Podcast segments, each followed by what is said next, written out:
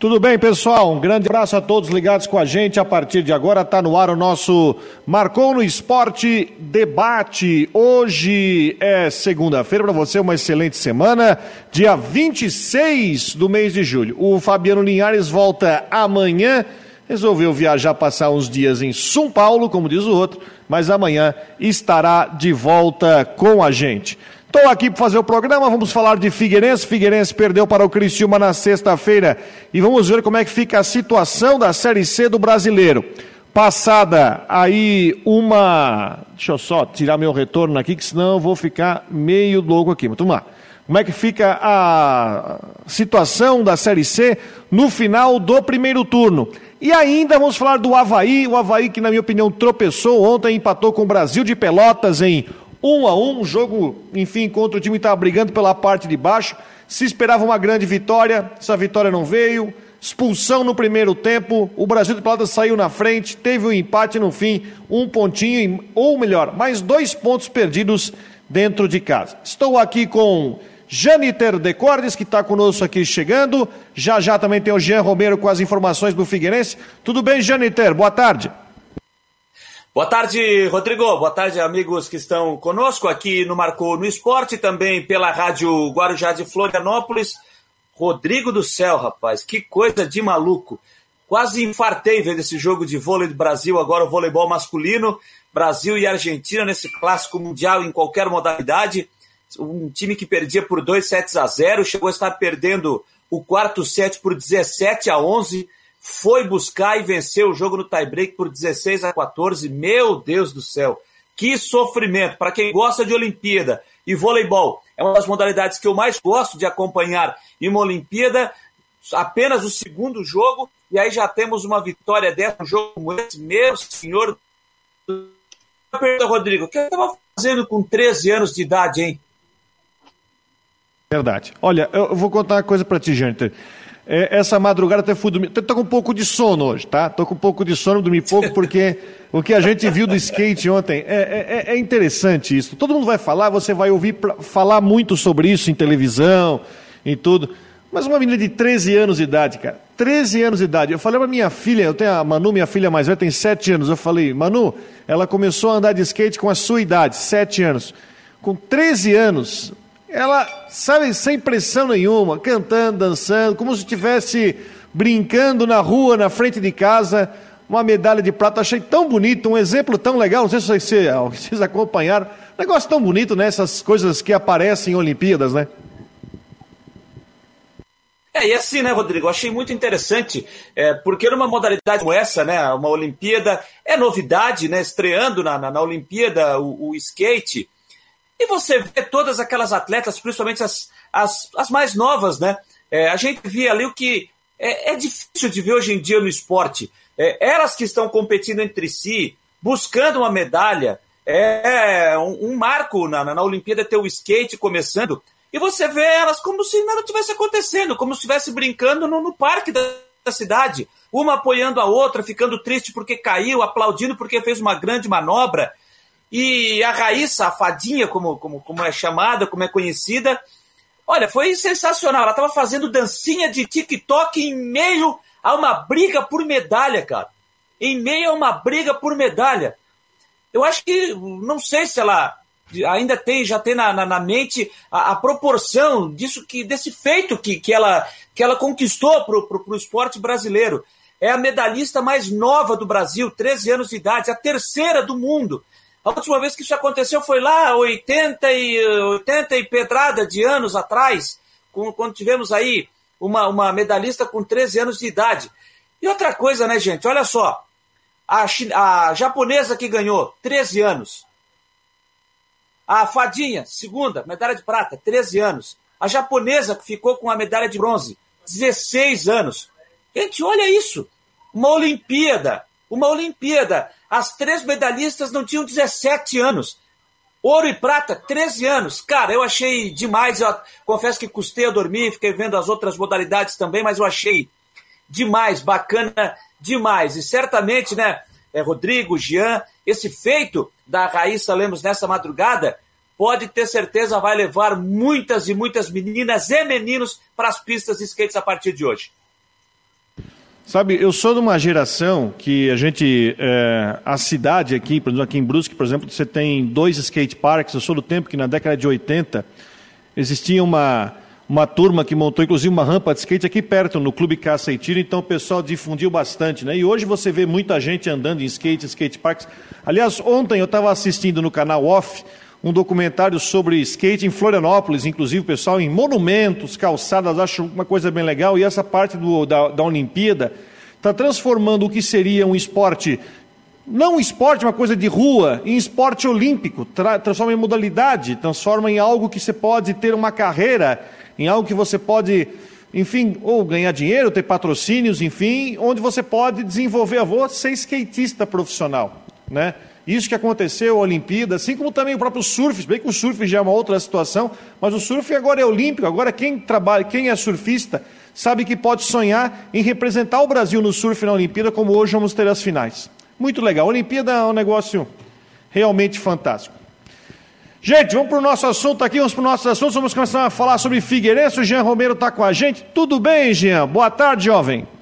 Tudo bem, Rodrigo? Um abraço para você, para o Janter, a todos que estão com a gente. Um ótimo começo de semana. Só né, destacar também o que vocês estão falando sobre as Olimpíadas, que realmente está muito legal. Todas as modalidades, o skate, o surf, enfim. Eu assisti a Raíssa também ontem e foi muito legal. Manobras difíceis, vários tombos né, também de, das concorrentes e até dela própria, mas foi muito legal. Então, uh, o Brasil tá, foi muito bem representado pela Raíssa no skate em outras modalidades também é, tem sido destaque. É, sobre o Figueirense, aliás, Rodrigo... Aliás, hoje, só uma coisinha para a gente encerrar a Olimpíada. Hoje, é, essa semana, acho que é hoje, começa as provas de skate park, da, que é o outro setor do, skate. E nós temos três atletas de Florianópolis, lá do Rio Tavares, que vão participar dessas é uma no feminino, duas no masculino, né? Ou contrário. Enfim, que vão participar também e a gente vai acompanhar. Mas vamos falar do Figueirense e a derrota em Criciúma, Jean. Rodrigo e Jâniter, a gente estava falando sobre o jogo, sobre a importância, a relevância da partida ah, para o trabalho, para a sequência, para o Figueirense continuar sonhando em classificação e agora com esse resultado fica realmente mais distante, aumenta a pressão para o técnico Jorginho, porque já se fala na possibilidade aí daqui a pouco da direção estar fazendo alguma avaliação é, para a próxima partida diante do Novo Horizontino. Então, é, realmente a pressão está muito grande para a comissão técnica, para o técnico Jorginho. E afinal, em nove partidas, o Figueirense vai ter que vencer praticamente seis jogos para sonhar ainda em uma classificação. Nas nove primeiras partidas, ou nas dez uh, já rodadas, enfim, uh, vai partida para a partida diante do Novo Horizontino, venceu duas apenas, e agora vai ter que vencer seis. Então, assim, ó, de fato concreto, o que se fala, o que eu já ouvi de algumas fontes do Scarpelli é que se o, o Figueirense não vencer o Novo Horizontino, é bem provável aí que o técnico Jorginho não permaneça no comando. Pelo menos me parece essa projeção que eu tenho acompanhado, viu, Rodrigo? É, daqui para frente a situação está cada vez mais difícil e essa pressão, essa pressão ela está mais, ela tá mais forte, está aumentando, viu, Rodrigo e Jâniter? Beleza. É, Janitor, sobre o jogo, essa vitória do Criciúma, aliás, no primeiro tempo o Figueirense teve uma, um rendimento muito pobre, né? Acho que não deu nenhum chute a gol no primeiro tempo, se não me engano. Não sei se teve finalização no primeiro tempo. E depois até tentou dar uma reagida, mas o Criciúma também conseguiu uma vitória importante porque saiu depois de uma sequência de dois jogos, sem duas derrotas seguidas. É, termina o primeiro turno no G4 e o Figueirense vai ter que remar muito, hein? A situação está começando a ficar irreversível, não é ainda, mas o Figueirense vai ter que fazer uma campanha de primeiro colocado para classificar. Pois é, Rodrigo. Infelizmente, nesse fim de semana, né, por alguns compromissos, eu não consegui assistir o jogo do Figueirense nem o jogo do Havaí ontem, mas depois a gente fala mais sobre isso. Mas a gente falava nisso na, na, na sexta-feira, é, sobre a importância né, do Figueirense fazer uma vitória em cima do Criciúma. Eu até eu estou aqui em Criciúma, estava vindo para cá, ouvi um pouco da transmissão do jogo pelas rádios aqui de Criciúma, porque eu estava quase aqui em Criciúma, né? É, ouvindo a transmissão, do, um pouco do, da transmissão do jogo. Mas é, é, o que foi falado foi o seguinte, é mais ou menos isso que você falou, Figueirense, um Figueirense que até conseguiu fazer alguma coisa no primeiro tempo, se não, pelo menos, dar um trabalho, dar aquele calor no. Aliás, desculpa, Figueirense não conseguiu fazer um bom primeiro tempo, mas melhorou um pouquinho para o segundo, mas não o suficiente para tentar é, é, reverter o placar, levar os três pontos para a cidade de Florianópolis. Então ficou devendo. Então, Rodrigo, eu vou naquela linha é, do que eu citei na sexta-feira. A gente falou muito aqui, é, nesse momento. Eu, eu não sou um defensor de troca de técnico, tá? Eu não sou um defensor de troca de técnico. Mas agora, restam nove jogos para o Figueirense. Figueirense tem nove jogos aí nessa primeira fase da Série C do Campeonato Brasileiro. Eu vou mais ou menos naquela linha. Trocar um técnico agora, você vai trazer quem? Quem é que você vai trazer? Vai trazer um técnico pelo menos um pouco mais conhecido, não que o Jorginho não seja, mas com uma postura um pouco mais agressiva, enfim. Você vai ter que bancar. De repente vai ter que botar um pouco mais de dinheiro para trazer esse tipo de técnico. O Figueirense não está nadando em dinheiro, todo mundo sabe disso. E esse técnico que vai chegar, ele vai ter que ter a sua adaptação, vai precisar de pelo menos duas, três rodadas até é, conseguir colocar o seu método de trabalho para o time. O Jean lembrou bem aqui, para atingir uma classificação, para buscar uma classificação de nove jogos, vai ter que praticamente vencer seis partidas. Vai ter o tempo suficiente para um novo técnico conseguir isso? Dar essa virada, essa guinada no Figueirense no campeonato? Olha, acho bem complicado. Agora, acho que, vou repetir o que eu disse na sexta, se o Figueirense tem em mente em uma troca de treinador falei isso na sexta. Em caso de tropeço com o Criciúma, não deve esperar o jogo com o Novo Horizontino. Então já deveria ter feito.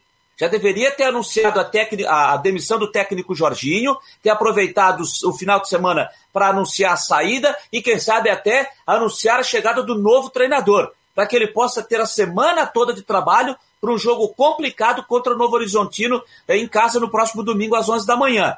Então, se tem a ideia de troca, já deveria ter feito. Não deve esperar o jogo do Novo, do Novo Horizontino para ver o que vai acontecer, para depois pensar, troca ou não. Acho que aí vai ser definitivamente tarde demais.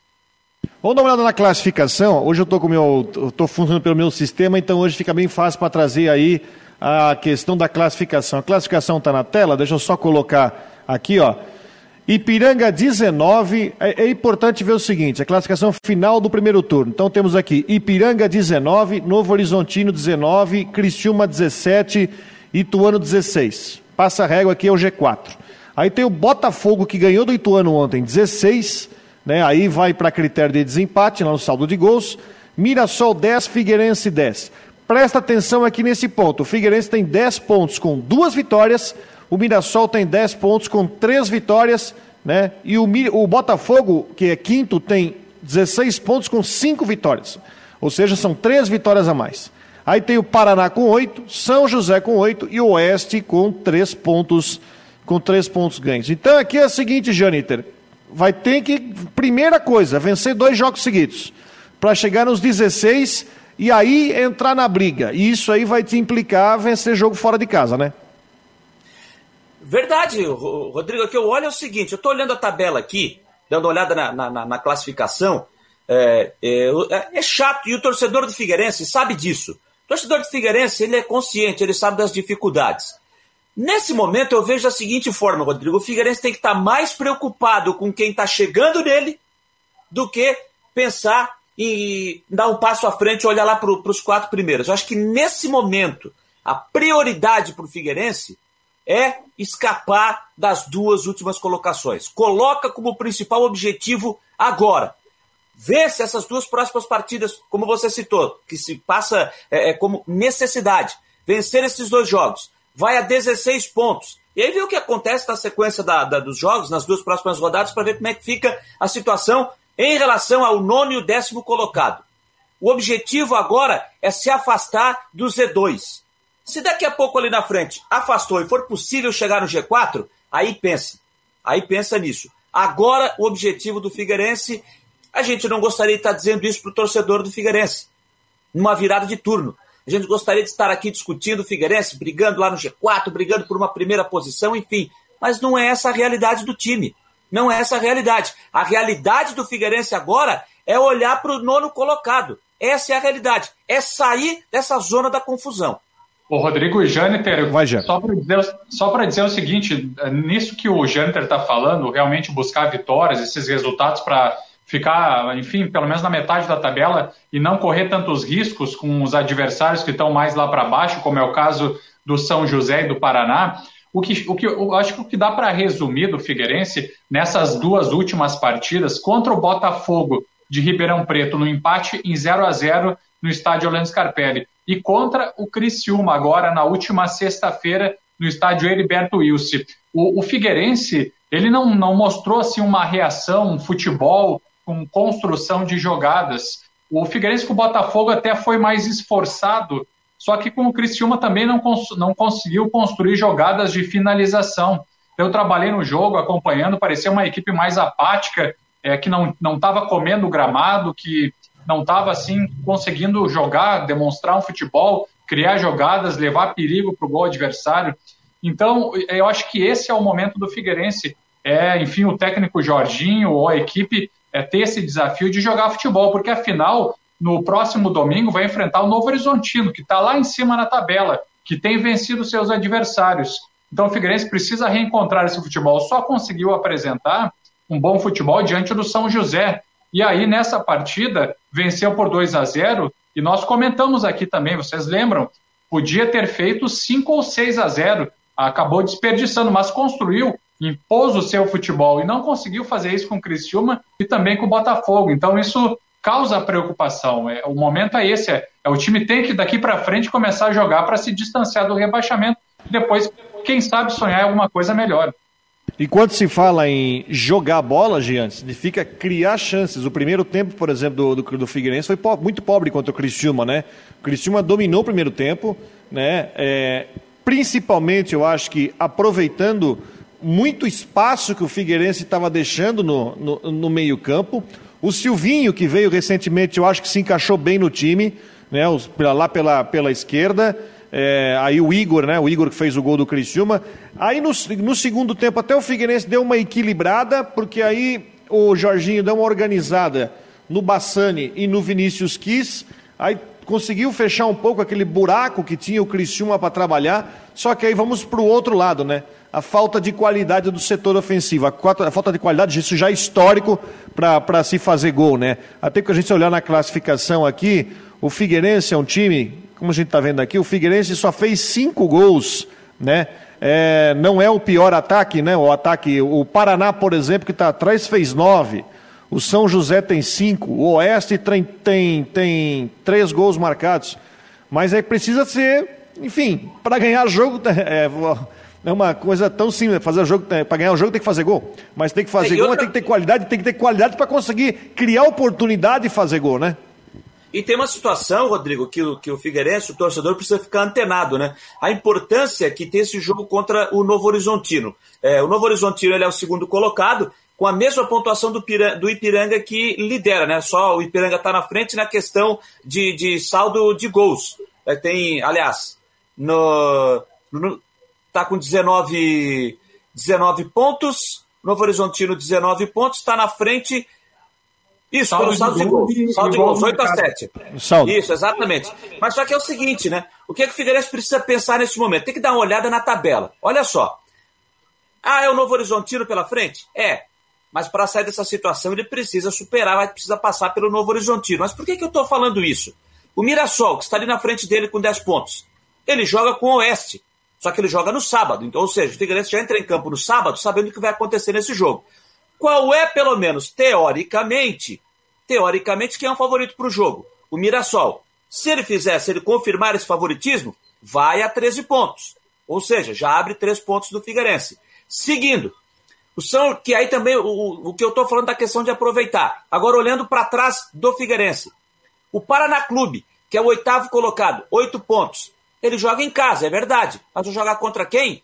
Contra o Ipiranga, o líder do campeonato. Teoricamente, o Ipiranga é o favorito para o confronto. Se confirmar os três pontos, o Paraná fica ali estacionado nos seus oito. O São José vai jogar o nono colocado, que abre a zona do rebaixamento do grupo, ele joga em casa também. Mas só que joga contra o Botafogo.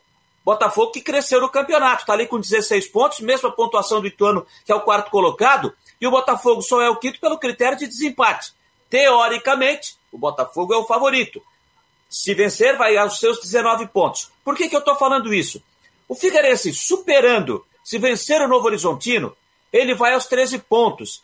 Aí ele vai abrir cinco pontos, caso se confirme, uma derrota do Paraná e uma derrota do São José, já dá aquela aliviada em termos de zona de rebaixamento, já dá aquela desafogada. Por quê? Porque pelo menos Paraná e São José, numa próxima, ele precisa pra, os dois precisam para sair dessa situação e ultrapassar o Figueirense de duas rodadas, de duas vitórias. Então, por isso que é preciso o Figueirense entender também, dar uma olhada na tabela e ver essa importância de uma vitória diante do Novo Horizontino. Vencer e torcer para os resultados ajudarem, é verdade. Que Paraná e São José percam seus compromissos, já que os dois times têm adversários que estão brigando na parte de cima da tabela. É, só para a gente passar aqui, ó, os, os primeiros jogos aqui, né, as duas próximas rodadas, o Figueirense joga é, domingo de manhã, né, dia 1 às 11 da manhã, contra o Novo Horizontino, também tem São José e Botafogo, uh, Mirassol e Oeste, Paraná e Ipiranga, Ituano e Criciúma. E o Figueirense joga depois contra o Oeste, fora de casa, na semana seguinte, com a obrigação total é, de, de, de vencer a partida. Né? É, o, o Ituano não é nesse, Ituano e Criciúma não é nesse, nesse final de semana, né? Ficou para o dia 4 de agosto em virtude ah, claro. do jogo do Criciúma, né? Pela Copa do Brasil com o Fluminense. Isso, e o jogo vai ser no sábado, inclusive, né? O jogo porque Isso. o jogo da Fluminense Amanhã joga no meio de semana pela Libertadores contra o Cerro Portenho, e aí o jogo da Copa do Brasil uh, passou para sábado à tarde, né? Por causa da até foi o falecimento do filho do Arce, né? Técnico do do, do Cerro Portenho. É, assim, ó, uh, por mais que a gente tenta trazer os números aqui, estamos trazendo todas as estatísticas, olha, o Figueirense precisa vencer, a gente sabe que está difícil, é uma coisa que é muito grave porque o Figueirense precisa do acesso, até por causa da parte financeira para se reestruturar, e ficar um ano na Série C, e nesse momento eu não estou falando em rebaixamento, porque eu acho que ali o Oeste já foi, né? O Oeste já foi. E aí o Figueirense tem ainda dois pontos de vantagem para Paraná e Oeste, mas o Paraná também é um time muito ruim, enfim. E o São José, o time agora que trocou de técnico, né? Tá com o Pingo treinando lá. Eu ainda não penso em rebaixamento, mas a permanência na Série C é muito difícil para o Figueirense porque termina em mais um ano sem receber dinheiro. Né? Além de não classificando, vai acabar a primeira fase mais cedo e o Figueirense vai ter que cair para a Copa Santa Catarina com a obrigação de vencer a Copinha.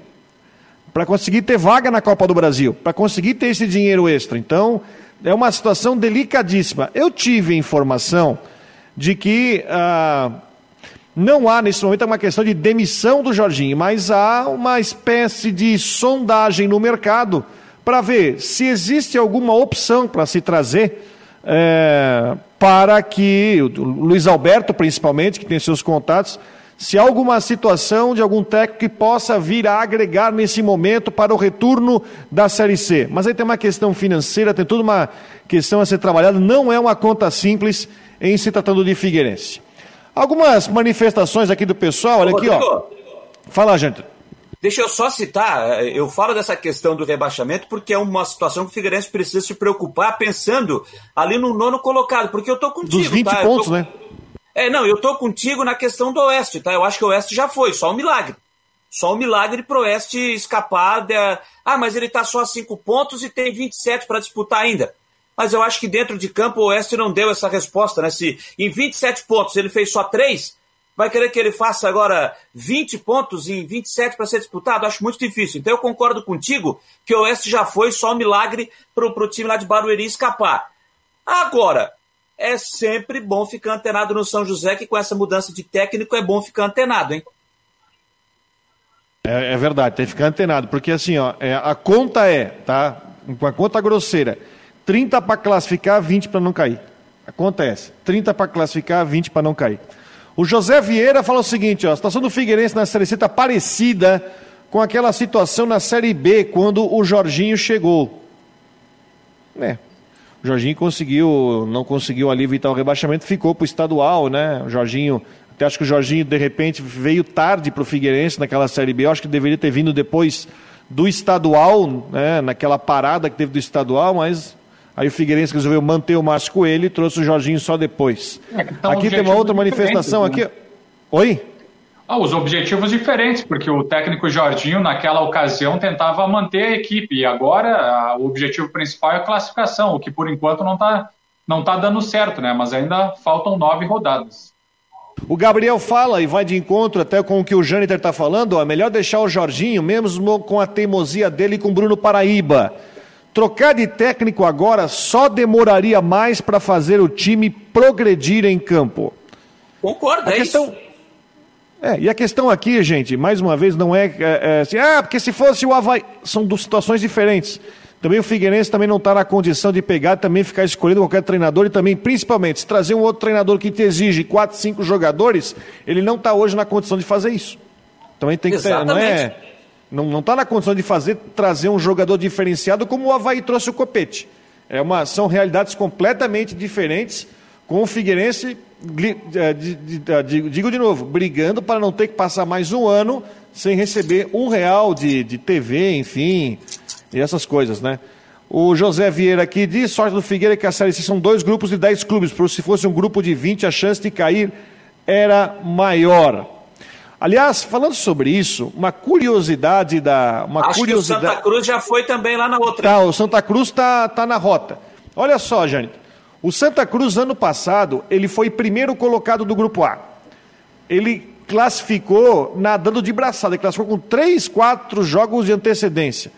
Tinha um time bom, treinado pelo Martelotti, uh, enfim, passeou na primeira fase. Chegou na segunda fase, empatou aqui com o Brusque, perdeu para o Ituano em casa, enfim, chegou no quadrangular, que é um outro campeonato, não ficou no meio do caminho. Começou a Série C desse ano, não ganhou de ninguém, está com três pontos. É uma campanha igual do Oeste, tem o retorno inteiro, agora o Santa Cruz está lutando é para permanência. Né? Uh, e hoje Santa Cruz briga para não voltar para a Série D, sendo que no ano passado tinha a melhor campanha da Série C e muitos falavam que era um time que ia subir para a Série B. Só que aí rateou naquela fase final ali dos, dos, dois, dos dois quadrangulares, né? Muito bem. É, Jean, time então agora se representa, se prepara então para o jogo contra. Jogo difícil contra o Game Novo Horizontino.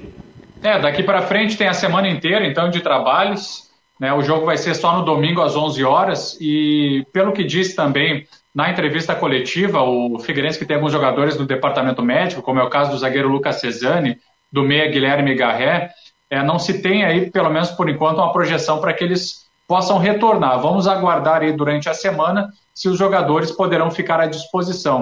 O restante do elenco aí, o técnico Jorginho vai uh, continuar então com esses trabalhos aí visando o Novo Horizontino que está na ponta de cima, é o vice-líder do grupo, então vai ser um jogo duríssimo lá no estádio Orlando Scarpelli, viu, Rodrigo e Jâniter? Ô Rodrigo, só pois uma não. situação, só uma situação que você falou aí, você lembrou da questão de ah, vai trazer um novo técnico, vai trazer reforços, só para a gente orientar aqui o torcedor do Figueirense. Né? Dando uma olhada aqui no regulamento do campeonato, é, os clubes poderão inscrever no máximo 40 atletas até o dia 25 de agosto. Até o dia 25 de agosto. Podendo substituir no máximo oito jogadores até a data final de registro da competição, que é no dia 15 de setembro. Eu não sei exatamente quantos jogadores o Figueirense tem inscrito nesse momento, mas então ele tem até o dia 25 de agosto para fechar 40 inscritos, e aí do dia 25 de agosto ao dia 15 de setembro, trocar oito trocaram oito atletas que estavam inscritos. Então, aquele limite de 40 jogadores é 25 de agosto, daqui a um mês. Eu estou pensando aqui numa coisa, né? Os clubes aprovaram. É... Vou repetir, vocês podem achar minimizar, mas quando acabar a Série C, uh, para o Figueirense, a Copa Santa Catarina vira uma prioridade, porque o time tem Sim. que ganhar a vaga na Copa do Brasil, é prioridade. O Havaí vai com o Sub-23, até porque não precisa, né? Porque já é o campeão estadual, tem vaga garantida e tem por ranqueamento, mas o Figueirense tem que ir com tudo. Vai encavalar os torneios depois. Isso pode depois ser prejudicial para prejudicial o próprio Figueirense, depois encavalar os torneios e, é, de repente, perder terreno para outras equipes que vêm mais inteiras, enfim, para conseguir aí a sua, enfim, seu ritmo, a sua classificação. É, Muito bem, momento... então, pois não, Jean. Não, só para dizer que nesse momento o Figueirense ele conta com 38 jogadores no elenco e para a Série C foram contratados 17. E na transição do Campeonato Catarinense para a Série C do Campeonato Brasileiro, é, 12 atletas saíram, seja por, uh, uh, por rescisão de contrato ou dispensados. Então são os números atuais do Figueirense. Ô, Rodrigo, essa situação aí de Copa Santa Catarina eu vejo da seguinte forma: é claro que nesse momento a prioridade é a Série C do brasileiro, tentar a classificação para a segunda fase. Claro que esse é o principal objetivo do Figueirense. Mas, ao mesmo tempo, eu até acredito, e o Jean, não sei se ele tem alguma informação sobre isso, mas eu acredito que o Figueirense também trabalha como, se não pelo menos nesse momento, uma prioridade, mas com uma importância, a Copa Santa Catarina justamente pelo, é, pelo fato de, por esta competição, é que o Figueirense vai buscar a vaga na Copa do Brasil do ano que vem, que o Figueirense não tem nesse momento. Que é o que vai acontecer também com o Criciúma, que é o que vai acontecer com o Joinville, caso ele tenha interesse em participar, Marcílio, Dias, porque quem é, é, quem é que tem vaga hoje na Copa do Brasil? Havaí Brusque. Não, Chapecoense. Ah, desculpa, Chapecoense. Brusque não desculpa, tem. Chapecoense. O Brusque também vai ter que pensar nisso. Não, o Brusque não vai jogar copinha, né? O Brusque não tem plantel para isso, até porque o campeonato vai ser com a Série B em andamento e a diretoria pensou, eu vou então brigar para ter Copa... que... Então o Brusque vou... não quer Copa do Brasil ano que vem. Não, não vai brigar para ter vai brigar para 500 mil na Copa do Brasil por 7 milhões numa Série B do ano que vem. Tá não, pensando... isso aí eu concordo. Não, concordo, isso aí eu até concordo, mas eu acho que ele não deveria descartar uma Copa, uma, uma, uma, uma vaga por Copa do Brasil. Hein? O Brusque admite o seguinte, é que uh, não foi permitido que, por exemplo, se o jogador atuar pela Copa Santa Catarina, ele é obrigado a cumprir 66 horas e não pode atuar pela Série B. Então, teoricamente, você teria que montar um time novo para jogar a Série B. Entendeu? Você não pode pegar, por exemplo, um, os reservas, botar na copinha e no, tem jogo dois dias depois pela Série B. Não pode. O Bruce está admitindo isso. Mas, enfim, resolveu assumir. E, sinceramente, eu acho correto porque não tem plantel para isso, aí teria que fazer um investimento muito alto para ser um time que uh, não seria o time principal para tentar brigar pelo título, né, que é a única coisa que vale nessa, nessa copinha. Aqui o Germano Silvestre Hoffman, realmente não dá mais para o Jorginho, precisamos de um fato novo. Está mandando aqui, o José Roberto diz que o Figueirense está colhendo o que plantou. E ainda diz que com esse time o Figueirense não ganha a Copa Santa Catarina. É isso aí, Jean. Para responder o José Roberto ali, a Copa Santa Catarina não tem rebaixamento. Ele está perguntando ali na sequência, não tem rebaixamento. É, ela é uma competição optativa, né? É uma competição Isso. participa quem quer, se inscreve. Inclusive tem time divisão, né? Da primeira e da segunda, né? O caçador vai jogar, né? Então, você vai lá, inscreve, se quiser participar, o caçador participa, assim, o Brusque não É optativo, né? O Metropolitano não se inscreveu, o Próspera não se inscreveu. Quem quiser se inscreve e participa e serão oito equipes. Beleza, Jean? Valeu, Rodrigo. Um abraço para você, para o Janter, e o Figueirense com certeza vai dar alta importância aí para a competição, porque precisa da Copa do Brasil. Então, isso vai ser fundamental a partir do mês de setembro. Um abraço para vocês, bom começo de semana, até mais. Você também, Jean Romero, com as informações do Figueirense. Antes de falar do, do Havaí, eu quero trazer uma informação, até porque diz respeito aqui a nossa ao futebol da Grande Florianópolis. O, temos aí os representantes na Série B do Catarinense. O Atlético Catarinense, time de São José, foi campeão da Série C do Catarinense no ano passado. Olha só essa, ô, Janta. Demitiu o técnico Edu Salles, né, que comandou o time na, na, no título da terceira ano passado, e contratou aquele Arilson, aquele ex-grêmio. Eu acho que estava morando em Bituba, não, não é isso? Eu acho que sim, se não me engano, ele teve. Eu não sei se como jogador. Acho que ele chegou a jogar no Ibituba. Não, quando o Ibituba jogou a primeira divisão do Catarinense, ele chegou a fazer parte do elenco, não fez, não? Pois é, rapaz, agora eu, eu não acho lembrando. Que ele, eu, eu, acho que ele estava naquele grupo que jogou a primeira divisão do Campeonato Estadual. É, ele chegou a treinar, ele morou lá, até uma, deu umas confusão lá, e, enfim, Sim. tá lá o. Mas o Arilson, então, treina aí o time agora do Atlético Catarinense, lá de São José. Vamos falar do Havaí? O Havaí ontem, gente. Então, Havaí, resultado, mais uma vez, o Havaí tropeçando dentro de casa. O Havaí que vinha daqueles jogos muito bons, aqueles excelentes resultados, a gente falava sobre isso, né? Olha, tem que fazer ponto dentro de casa, fazer ponto dentro de casa, fazer ponto dentro de casa, e foi lá e perdeu dois pontos. Empatou em um a um com o Brasil de Pelotas, perdeu uma grande oportunidade de entrar no G4 do campeonato com um jogo a menos, agora vai ter o jogo contra o Remo, né? Esse jogo atrasado que vai ser na, na quarta-feira teve a grande chance agora, claro, se vencer o Remo, iguala em 14 pontos, entra no G4 com o mesmo número de pontos, mas perdeu uma grande chance de entrar e até criar uma gordurinha, né? Verdade. Só antes aqui, o nosso grande Christian de Los Santos está nos está mandando mensagem aqui dizendo que o Arilson está realmente morando em Bituba, viu, Rodrigo? Está morando em então, Bituba tá. o Arilson, que foi contratado para ser o técnico do Atlético São José, na Atlético, Atlético Catarinense, Catarinense. É, de São José, que está jogando a segunda divisão do futebol catarinense. Rodrigo, eu estava lembrando aqui, é que depois do, do, do, último jogo em casa, que o Havaí eh, venceu a entrevista do Claudinei, depois da, na quinta-feira, falando de, claro, que dos três jogos que ele tinha em casa, se for possível, seria ótimo fazer os nove pontos, mas que dentro de uma projeção, sete pontos não estaria ruim. É verdade. É, diante de, de, nove pontos, conquistar sete, não, não, não deixa de ser ruim, não. Mas acontece que, com todo respeito ao Brasil de Pelotas, que é um time que ele não é regular, ele é um time muito irregular, tem hora que engrena, mas é difícil engrenar para cima. É mais fácil o Brasil de Pelotas sempre engrenar para baixo, né? A gente tem visto isso ao longo da, das suas últimas participações na Série B. Acho que o jogo de ontem diante do Brasil, acho que era um adversário que era para o Havaí fazer os três pontos. Era para o Havaí fazer os três pontos, com todo o respeito que o Brasil de Pelotas é, merece. Saiu na frente e o Havaí teve que correr atrás do prejuízo. E a gente já viu em outras oportunidades, quando o Havaí saiu atrás do marcador, a gente já viu isso. É, claro que em algumas vezes buscando até com certa tranquilidade o resultado, enfim, mas o Havaí, isso pelo menos nos trabalhos com o técnico Claudinei Oliveira, não de agora, das duas passagens, o Havaí tem essa dificuldade de correr quando ele está atrás do, do, do placar. E ontem foi assim.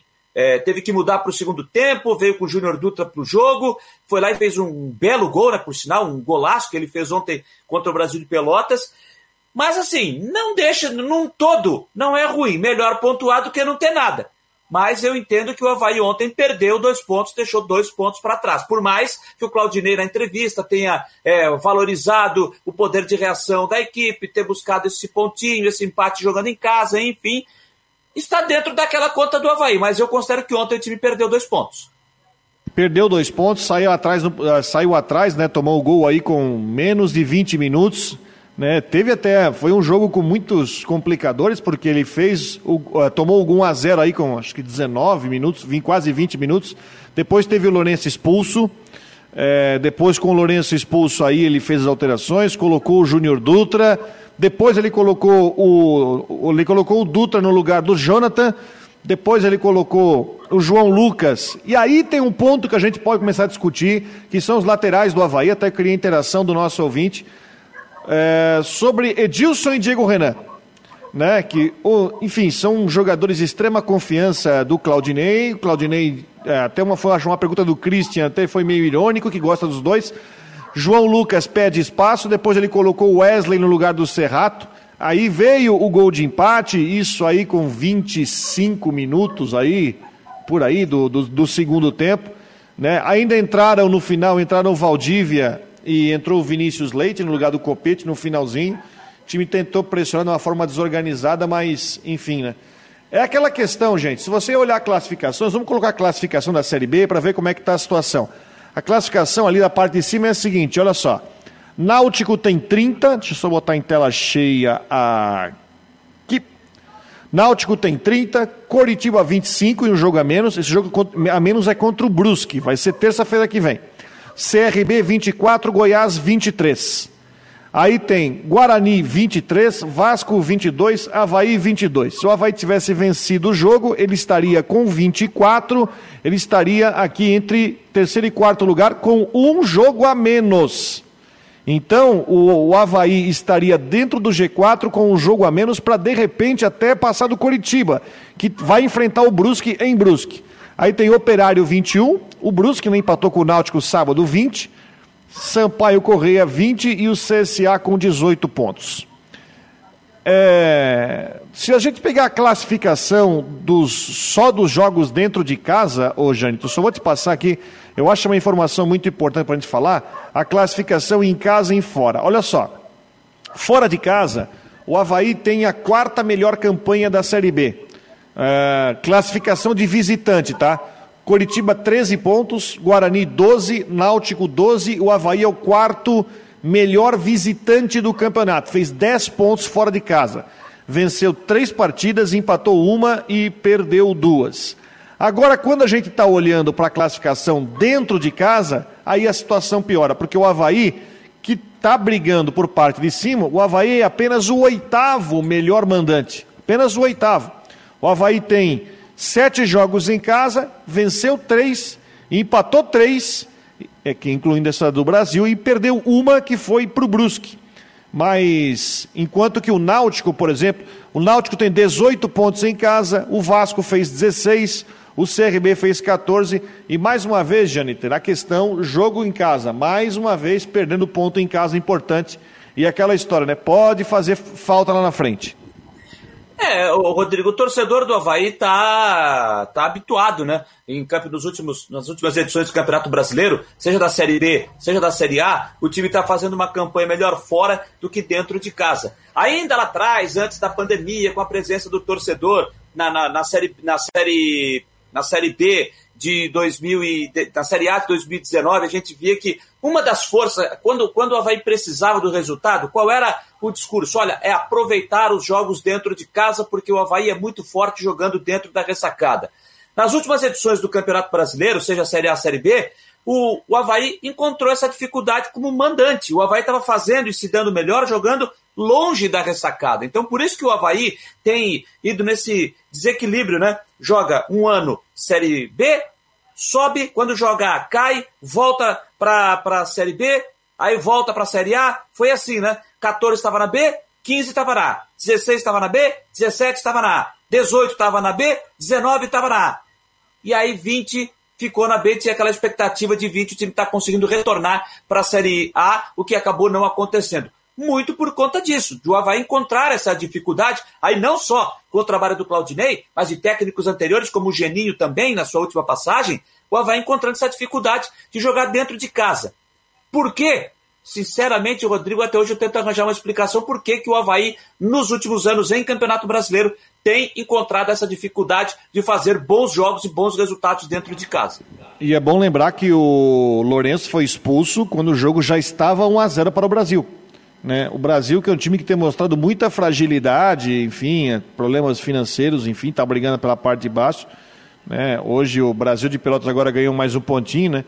É, está em 16 é, pontinho que serviu para tirar o Brasil da zona de rebaixamento, né? Hoje o Z4 tem Ponte Preta 12, Londrina 12, Cruzeiro 12 e o Confiança com 10 pontos. Então, é um pontinho importante para um time que está muito fragilizado. O Brasil é, enfim, é, vai brigar para não cair e são pontos que não, não podem ser desperdiçados.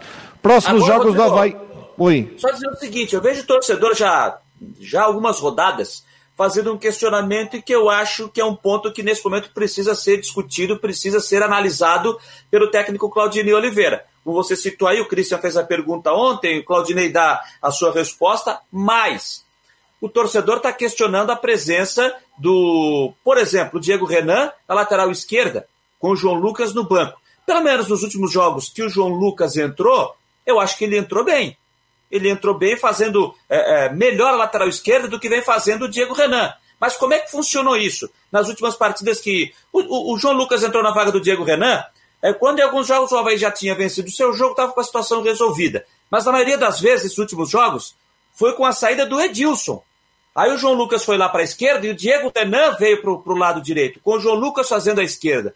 E a gente viu que nas vezes que o João Lucas entrou, ele rendeu mais, ele fez mais do que o Diego Renan. Será que não é o momento de o João Lucas estar ganhando uma nova oportunidade no time titular? Que eu acho que é o que vai acontecer na quarta-feira. Porque o Christian estava informando, o Edilson tomou o terceiro amarelo no, no, jogo, ele informava isso ontem, se não estou equivocado. Então, Edilson, com o Edilson fora, não tem o Lourenço expulso. Então o que, que vai acontecer? Vai vir o Diego Renan para a lateral direita, pelo menos essa é a tendência, é isso que o Claudinei tem feito, e o João Lucas ganhar sua oportunidade na lateral esquerda. E aí é que eu vejo a oportunidade que o João Lucas tem de mostrar de vez e quem sabe é, convencer o Claudinei Oliveira que nesse momento ele está pedindo passagem para a lateral esquerda. Mas também digo, é, é, Rodrigo, acho que o Edilson é um jogador que é importante pela sua experiência, é um jogador rodado, enfim. Mas eu acho que o Edilson também está precisando contribuir mais com o time na sua posição. E ressalto, o João Lucas não é nenhum jogador excepcional, está longe disso. Eu longe, acho que, longe. enfim, é um jogador que eu acho que tem a crescer, mas está longe de ser excepcional. Mas eu vejo que nesse momento, nesse momento, eu acho que ele está um bem que é meio de dizer está acima, mas eu acho que nesse momento ele merece ao mesmo e vai ganhar essa oportunidade agora, como bem tu citaste, né, na, na, na suspensão do Edilson, mas nesse momento ele merece uma oportunidade de ser avaliado no time titular do Havaí. Ele merece uma oportunidade de, enfim, é, ver como é, que, como é que funciona, como é que vê essa questão aí da, do Diego Renan. Olha só, os próximos jogos do Havaí. O Havaí joga então quarta-feira com o Remo, jogo atrasado em casa, e até eu falei sobre isso, que Sete da noite. aí. Oi? Sete, sete, da, noite sete da noite da quarta-feira. Até acho que nisso aí o, o Havaí foi meio prejudicado, porque o Remo, quando veio jogar com o Havaí naquela, naquela tempestade lá, o Remo estava lá embaixo com o Paulo Bonamigo. Nesse período trocou de treinador e conseguiu construir uma boa recuperação. Depois, no dia 31, no sábado, vai a Salvador enfrentar o Vitória. Acho que fica por lá porque depois pega o CSA e vai ter 10 dias de espaço até dois jogos contra times, uh, contra uh, adversários diretos, se o Havaí pensa em subir. E vai pegar o Guarani e o Náutico.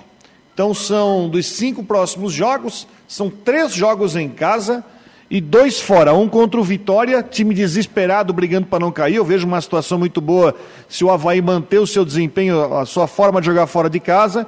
E depois tem uma partida aí contra o pressionado CSA.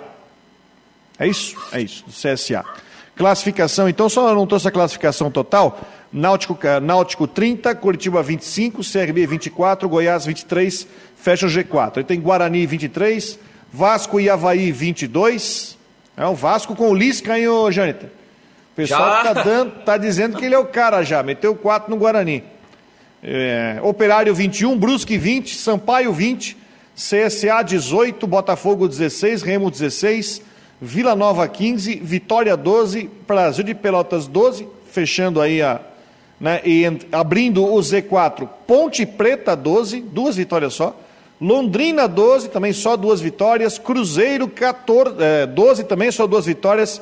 E o último colocado é o Confiança do Rodrigo Santana, que tem apenas 10 pontos ganhos.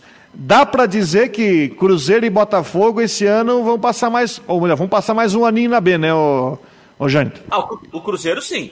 O Cruzeiro vai passar mais um ano na B, mas se continuar do jeito que tá, não sei se ele vai passar mais um ano na B, não, hein?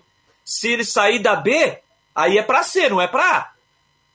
Aí é para ser, não é para A, porque veja bem, são 14 rodadas disputadas, já indo reta final de primeiro turno são 3 vezes 4, são 42 pontos disputados e só 12 conquistados. Veja só que fase, é, que crise que tem o Cruzeiro. De 14 jogos, só duas vitórias. É pouca coisa, né, Rodrigo? É pouca coisa. E o torcedor do Cruzeiro demonstra essa preocupação, e a gente vê isso pelas redes sociais, as manifestações, e com razão. E com razão. E eu vou te dizer mais. Olhando o time do Cruzeiro nesse trabalho que está sendo feito agora, eu não consigo ver um poder de reação para o Cruzeiro sair dessa lama que está. Teria que ser algo extraordinário, mas extraordinário, e o Cruzeiro dar uma arrancada daquelas, fazer campanha de time campeão, aquelas arrancadas de time campeão. Quando eu falo uma arrancada de time campeão, não é para ser campeão, não. É uma arrancada de time de campeão para garantir a permanência na Série B. Para permanecer, para garantir sua permanência na Série B. Que nesse momento eu não consigo enxergar no Cruzeiro um time com poder de reação para sair dessa crise que está. E digo mais, né? Ó, e tem uma coisa, ô Janiter, não pode mais demitir treinador, né? O Cruzeiro é o primeiro time que está literalmente encruzilhado nessa questão do demitir treinador. O Mozart está nem aí. O Mozart já está até relaxado. Ele só sai de lá demitido.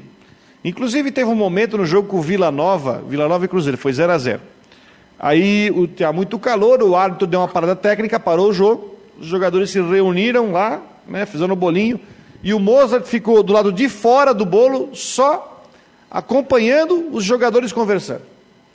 E lembrando que o Cruzeiro já demitiu o técnico, demitiu o Felipe Conceição, que inclusive, vocês sabem disso, não aceitou, é, não aceitou é, assinar acordo. acordo. É o comum acordo, não aceitou. Inclusive encaminhou uma denúncia para a CBF dizendo: eu quero que me liberem meu contrato, mas que eu fui demitido. Então agora o Cruzeiro tem mais essa. Se demitir o Mozart, e se, como diria uma professora minha de química, em condições normais de temperatura e pressão, ele, o Mozart já estaria demitido, não vai poder contratar é, treinador, vai ter que pegar alguém da base para comandar. E é outro problema que o Cruzeiro tem. E aliás, o Matheus Barbosa deixou o Havaí, né? o Cruzeiro, né? Tá indo pro Atlético Goianiense, né? O Atlético Goianiense. Tá indo por empréstimo lá, acertou com o Havaí, tá indo pro Atlético Goianiense, vai jogar é o, a Série A. O, o, essa questão do, do Mozart, Rodrigo, só se pintar aí sim o tal do como um acordo, né? Que foi o jeitinho que foi deixado aí para tentar solucionar o problema. Mas o Felipe Conceição já disse: olha, não foi nada de comum acordo, eu fui demitido. Mas por que, que ele está fazendo isso? Porque se foi como um acordo, fica ruim para ele, porque ele só aí ele só tem direito a, a, a, ser contratado por mais um clube. Então ele quer o direito, se ele for demitido, aí não, ele não perde a cota dele. Aí ele vai poder ser contratado mais duas vezes. E ele, se foi realmente isso que aconteceu, eu acho que o Felipe Conceição está certo. Agora, se houve o comum acordo, aí já era, né? Agora, o, o, o que o Cruzeiro tem, é, tem esse problema para resolver tem, mas como você fala, eu não vi essa imagem aí que você citou, né? A parada do jogo, a conversa dos jogadores, a resenha entre os atletas na parada e o técnico fora do bolinho, só acompanhando a resenha.